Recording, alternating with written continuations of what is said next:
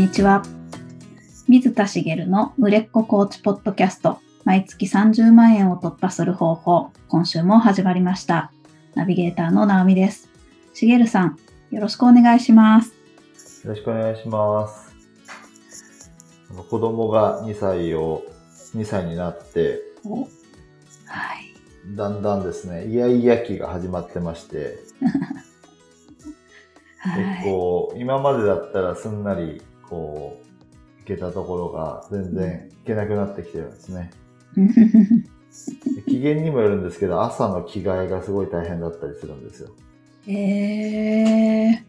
ー、もうね、服を着たがらない。嘘。どうするんだって話なんですけど、はい。全然着なくてですね、こう着せると、半分着せるとこう脱ぐんですよ。泣きなえがら。ー、いやボロボロ涙こぼしたりして、あ、そう何。がそんなに嫌なんだと思うんですけど、まあ、あうんのね、今は情報がいっぱいある世の中なので、あ、これが噂のイヤイヤ期かという感じで、あの、まあ、あの、戦いながらやってるんですけど、結構あの、まあ、それ、そういうのもありますけど、なかなかこう、自分がこうなるといいなっていう思い通りにいかないな、なんてことが結構あって、うん、あの、公園によく連れてったりするんですけど、はい。今、あの、何が好きっていうと、工事の車両とかが好きなんですよ。はい。ショベルカーとか、ダンプカーとか、ブルドーザーとか。で近くで工事やってると、あの、まあ、あの、遊具で遊ぶのも好きなんですけど、うん、ずーっと工事を見てるんです。全然自分の思惑と違うな、今日って思うんですけど、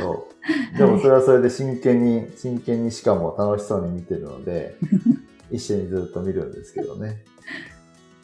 やっぱこう人ってのはね、自分の思うように動かそうなんてのがおこがましいんだなと思いますけど、あのね、まああの、自分は変えられるけど人は変えられないみたいなね、あの、いうのもありますけど、子供なんて特にこうしようと思ってそうなるもんじゃないな、みたいな、あの、のが多くてですね。うん、まあそこでこう、負担に感じすぎるお母さんとか大変なんだと思うんですけど、はい。まあそうならないように楽しみながらやってますけど、まあうん日々戦いですよね。ちっちゃい怪獣と戦ってますよ。うん旗から見ると面白いです。はい。あの、はいそうなんですよね。あの、で、妻が動画撮って送ってくれたりすると、うん、あの、動画として見ると面白かったりするんですよ。はい。ですけどね、あの、結構だからそこでもえ自分の中の意識を、の持ってき方を、うんあ、の、まあ、コーチングスキルを使うというか、はい。あの、切り替えるようにすることはありますけどね。あの、子供が言うこと聞けなく、聞いてくれなくて、あどうしようってなってる時に、それをこう楽しもうっていう思考に切り替えようとか、おー。もう言うこと聞かずにボロボロ泣いてる子供を見て、ああ、なんて可愛いんだろうって思ったりすることもありますし、ただそこ自分がいっぱいいっぱいになってると、その思考にはなれないんで、うん。ああ、こんなことで泣いちゃって可愛いねって、よしよししたりすることもあるんですけど。まあでも本当にね、あの、一番関わってるう妻はそんな余裕すらないとは思うんですけど、うん。でもまあ楽しみながらやってくれてるので、あの、助かってますけど、あのね、関わる時間が妻より少ないこっちはそれぐらいの余裕を持って、まあ、うん。それでもね、ああと思うことも結構ありますけど、でもまあ全体的に楽しみながら、ね、いやいや期を乗り越えられたらなって思ってます。はい。はい ぜひぜひ、はいまた教えてください。はい。じゃあ、あの、今日本題に入りたいと思うんですけど、はい。えっと、今日は、あの、まあ、コーチングをやってると、あの、よく感じることなんですけど、うんあの、思い込みを外す作業が相当多いなと感じるんですよ。へえ、はい。で、あのーまあ、よくあることだと思うんですけど、それって何かっていうと、その、重たい話じゃなくて、そのブレーキがかかってて、その人に行動の制限がかかってる思い込みを外すとかっていうと、結構重たい話になるんですけど、本当に軽い思い込うん。みがいっぱい人ってあるんですよね。まあ、そっか。はい。で、それって、あの、特に真面目な人に多い気がしてるんですけど、うん。私のクライアントさんは真面目な方が多いので、うん。あの、まあ、思い込みとか固定観念ですよね。うん。があるのを、その場でこう外していくっていうことをやることがすごい多いんです。うん。で、まあ、あの、ちょっとどういうことなのかっていうので、あの、例を紹介したいと思うんですけど、はい。あの、この間あったのが、そのフロント商品の一つとして、あの、ワークショップをオンラインで、あの、開催することになったクライアントさんがいたんですよね。はい。で、結構そのクオリティが高くて、その時に用意したそのワークシートとか、まあ、超充実の内容でびっくりしたんですけど、はい。で、それをこうワークショップを告知していくのに、そのワークの内容をこう何回かに分けて投稿していこうっていうことをやろうとされてたんですよ。はい。で、当然その、実際にワークショップでやる内容になってくるので、全部公開はしないじゃないですか。はい。で、そのワークの意図とか目的なんかを解説していったりとか、うんあのーまあ、5つぐらいあるワークを、こう、順に1つずつこう、投稿していこうなんてしてたんです。はい。でそれはそれで、まあ、あの、本人がやってみたいって言って、やったらいいと思うんですけど、その、5つあるワーク、1、2、3、4、5ってあったら、うんなんかそのコーチは、あの、一つ目のワークについて、今日は解説しますね、みたいなうん感。じで投稿されようとしていて、うん。えっと、要は、ワークショップの構成が、えっと、まあ、もっとちゃんと、あの、ストーリーはあるんですけど、簡単に言うと、5つ、例えばですけど、5つ、正確に5つだったか覚えてないですけど、5つありますとしたら、うん。一つ目、目次に1、2、3、4、5ってあるような感じじゃないですか。うん。うん。その1、2、3、4、5の順に、1から、要はそのワークの構成に沿って、ワークショップの構成に沿って解説していくのを順に投稿しなきゃいけないっていう思い込みがなぜか入ってたんうです。だから一つ目のワークについて今日は解説します。えーこのワークはみたいな。それで、その時にワークシートは見せない方がいいと思うんですけど、どうしたらいいですかみたいな話とか、うん。があったりしたん。ですけど、いや別にワークシートを見せる必要は全くないし、そもそも一つ目のワークなん。ていう人もないし、ないじゃないですか。はい。で5つあるワークのうちの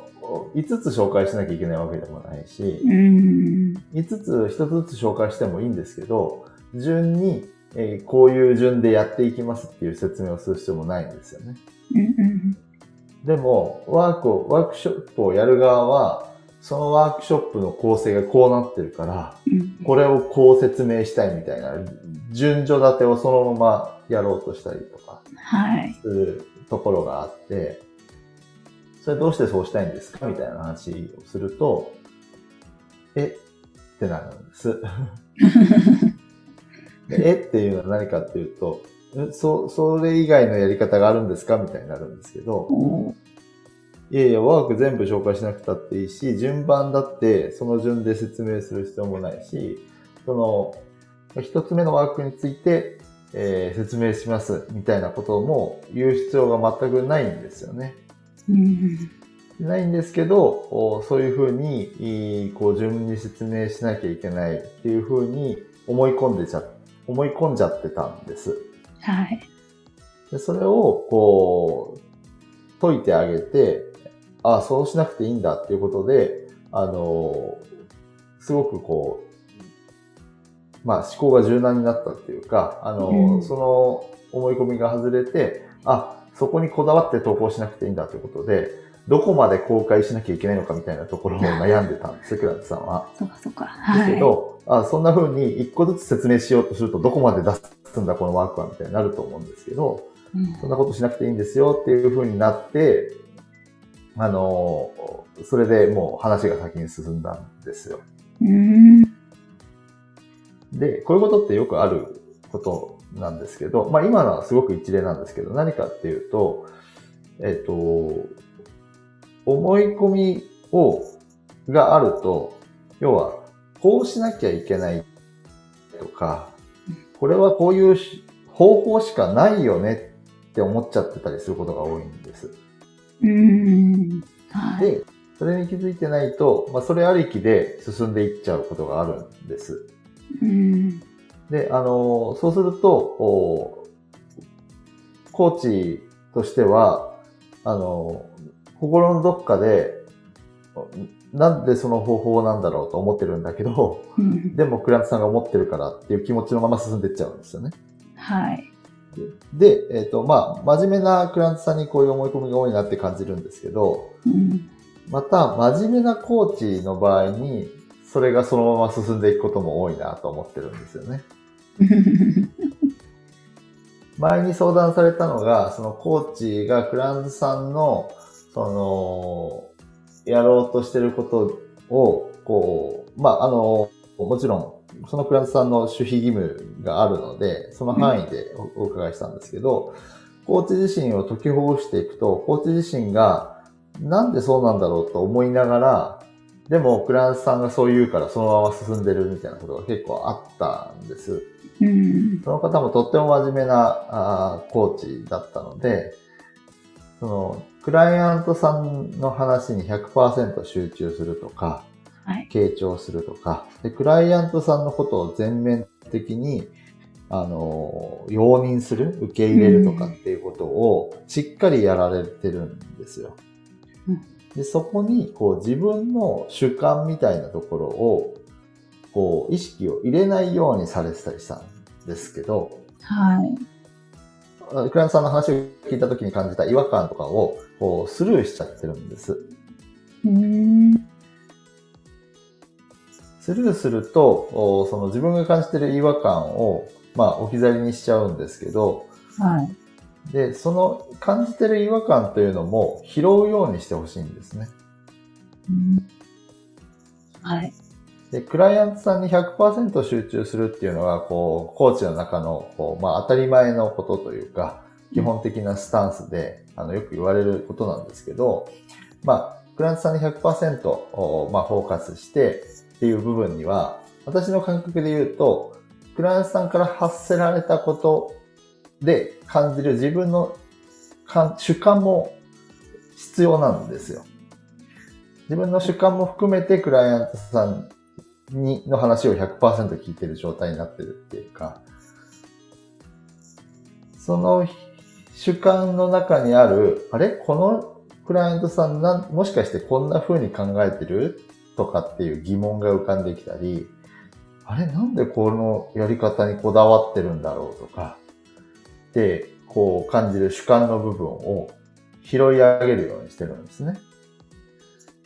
で、そうすると、クライアントさんにそれを問いかけることになるわけです。はい。どうしてそのやり方でやろうと思ってるんですか？っていうと、え？ってなってですね。んな、どういう意味ですか？みたいな。このやり方しかないくないですか？みたいな。いや、やり方いろいろあるんですけど、そのやり方を選択してるんですよ、なんていうことで、あ、え、他にそんな方法があるんだ、みたいなのを自分で気づいたりとか、なんか、あの、そうしなきゃいけないと思ってた思い込みがそれだけで外れていく。はい。重い思い込みではなくて軽い、そうしなきゃいけないと思ってた思い込みがその場で外れていくと、あ、そうしていいんだみたいな、こう、どんどんこう、なんていうかな、軽くなっていくんですよね。うんで、それをするためには、その100%クライアントさんの話を聞く、クライアントさんのことを100%受け入れるようにするっていうような姿勢は大切なんですけど、そこに含まれる自分、含まれるというか、そこに、それを受け取った時に感じる自分の違和感みたいなものは自分の主観だからって言って除外しちゃうと、あの、それありきで進んでっちゃって、せっかく軽い思い込みを外して、より軽くフットワーク軽く進んでいけたりとかする部分とか、あの、より良い最善手を打てるところを、なんかありきの、もともとクランツさんが思った方向で進んでいくだけになっちゃったりすることがあるので、コーチは聞くということができるってことは、コーチの主観も使えるってことなんですよね。うん、客観視もそうなんですけど、コーチが主観で感じたことっていうのは、あの、客観的に他の人が感じることでもある可能性もあるし、あの、クライアントさん自身じゃない人の感覚でものを見てあげられるってことなので、そこの違和感を、が、を、こう、ちゃんと拾い上げて、クライアントさんに伝えてほしいんです。それが単に意見の違いであって、あの、違和感こっちはあったけど、クライアントさんはそれ納得づくでやってるんだったら、確認すればわかることなので、あ、はい、そういう意図だったんですねとか、あ、そこはこだわってる部分なんですねっていうんで、クライアントさんを尊重してあげればいいんですけど、うん、あの、大抵の場合思い込みが含まれちゃうので、はい、それを取ってあげるんですよね。大体本当に1回のセッションで数回その思い込みを解消していく場面って出てくるんです。お結構あるんですね。あります、あります。本当によくあります。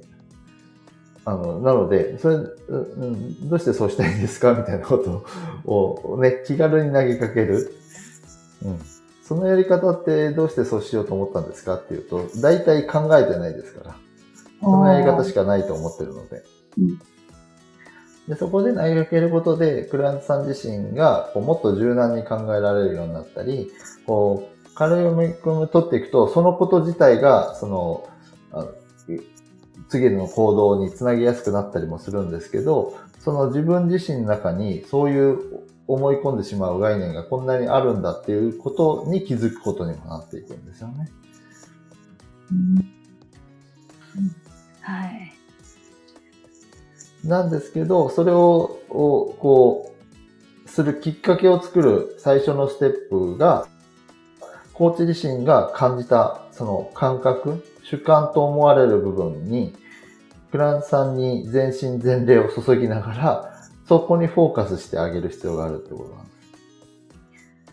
うん、それが、こう、軽い思い込みをどんどん外していく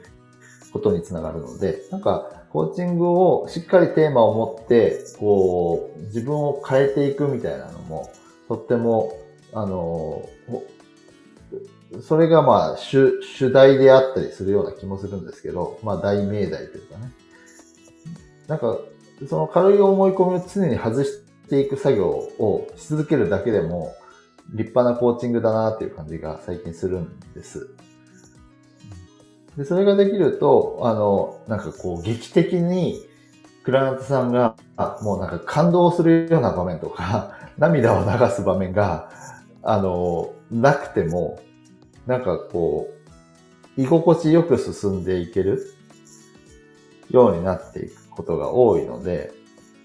まあその結果ね、あの最終的に涙を流される方も多いんですけど、とっても大きな、あの自分のハードルを超えられる方とかね、あの、とっても大きな、あの、本当にこう制限となったブレーキが取れる方とかもいらっしゃるいらっしゃいますけど、まあ、日々のコーチングで毎回そういう重い命題を扱うとも限らないわけですよね。の中で、その本当に、なんだろう、コーチングとは思い込みを外すことであるっていうのは、回答としては間違ってると思うんですけど、そう思うほどに多いんです。だそれをやってあげられるように、こうなる、なってほしいなと思うので、で、それの、相手の思い込みを外すっていうのは、自分、実はコーチの、あの、感じる主観をちゃんと拾いに行くっていうことなので、自分とクライアントのその考え方の際に気づくと、考え方、相手の考え方の思い込みが外れることがあるってことですね。ということで、あの、まどろっこしくなりすぎちゃいましたけど、まあ、言いたいことはですね、コーチ側の、その、クラントさんに全身全霊を注ぐ中で、自分の主観自分まあ主観ってあえて言いました。今日は客観じゃなくて主観ってあえて言いましたけど、自分の感じたもの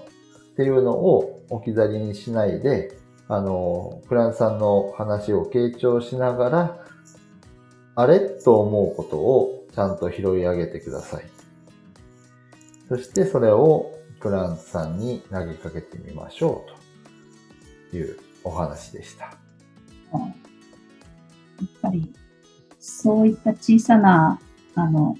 きっかけになるようなことがたくさん積み重なってくると変わってくるものなんですね。まあ一つ一つだけでも変化があるわけですし、うん、それがこう続いていくと、あの、あ、こんなにあるんだっていうので、それ自体、そ思い込みがこんなにたくさんあるんだっていうこと自体が大きな気づきでもありますし、こうそれを繰り返していくといつの間にかこうね、ちっちゃな変化が大きな変化になっているってことも当然あるので、うん、まあ、あの、いろんな側面から見ても、それがこう、元の自分とは違う姿になっていく過程の一つだと思います。なるほど。それはすごい。ぜひ実践をしていただいて。はい。はい。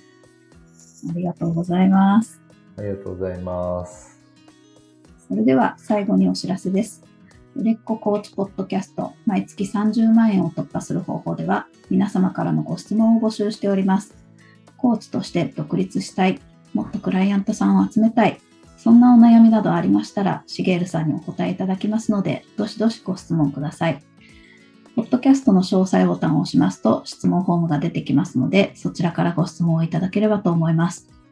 それでは、今週はここまでとなります。また来週お会いしましょう。しげるさん、ありがとうございました。ありがとうございました。